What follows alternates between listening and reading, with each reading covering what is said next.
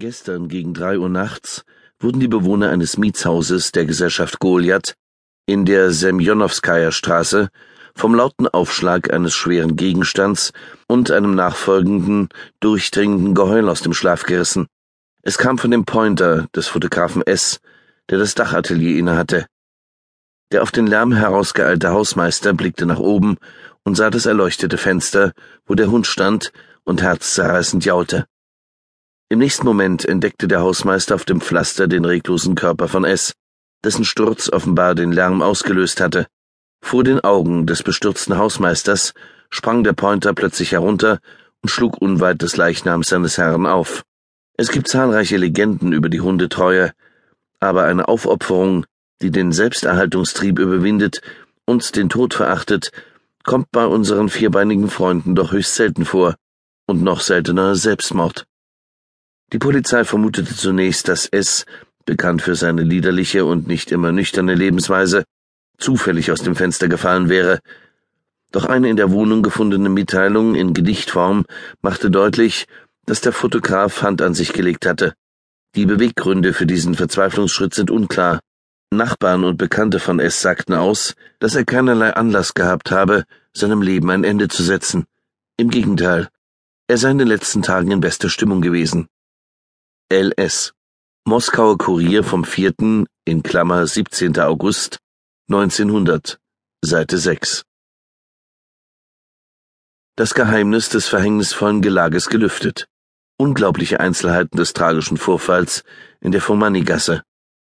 Wie bereits vor drei Tagen gemeldet, nahm die Geburtstagsfeier, zu der der Gymnasiallehrer Soimonow vier Arbeitskollegen eingeladen hatte, ein höchst betrübliches Ende.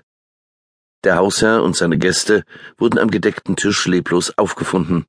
Die Obduktion der Leichen ergab, dass die Todesursache bei allen fünf Personen Portwein der Marke Castello war, der eine ungeheuerliche Dosis Arsen enthielt. Diese Nachricht bewegte die ganze Stadt, und in den Weinhandlungen ging die Nachfrage nach dem genannten Wein, der zuvor bei den Moskowitern beliebt gewesen war, auf Null zurück. Die Polizei leitete eine Ermittlung gegen die Abfüllfirma der Gebrüder Stamm ein, die den Castello an die Weinhandlungen ausgeliefert hatte. Aber heute steht fest, dass dem geschätzten Getränk nichts vorzuwerfen ist. In der Tasche von Sermonows Gehrock fand sich ein Zettel folgenden Inhalts. Abschiedsgedicht. Ohne Liebe ist kein Leben.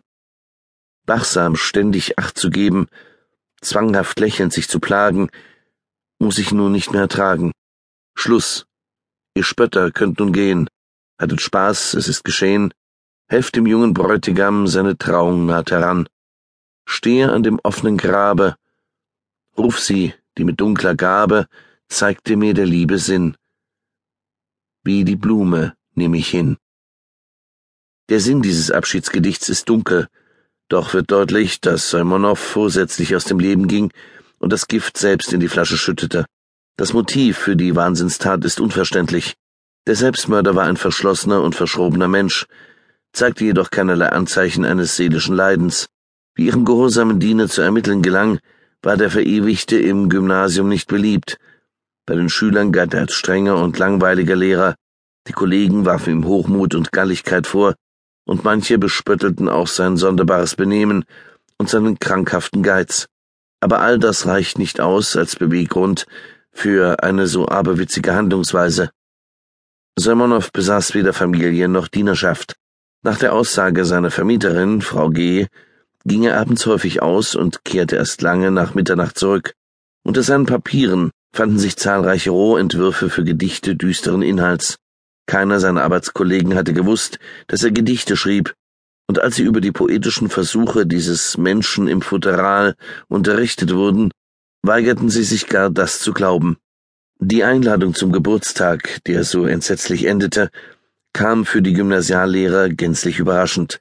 Nie zuvor hatte Semjonow Gäste zu sich gebeten, und auf einmal hatte er ausgerechnet die vier Kollegen eingeladen, die er am wenigsten leiden konnte und die ihn, wie viele bezeugten, am meisten verspottet hatten.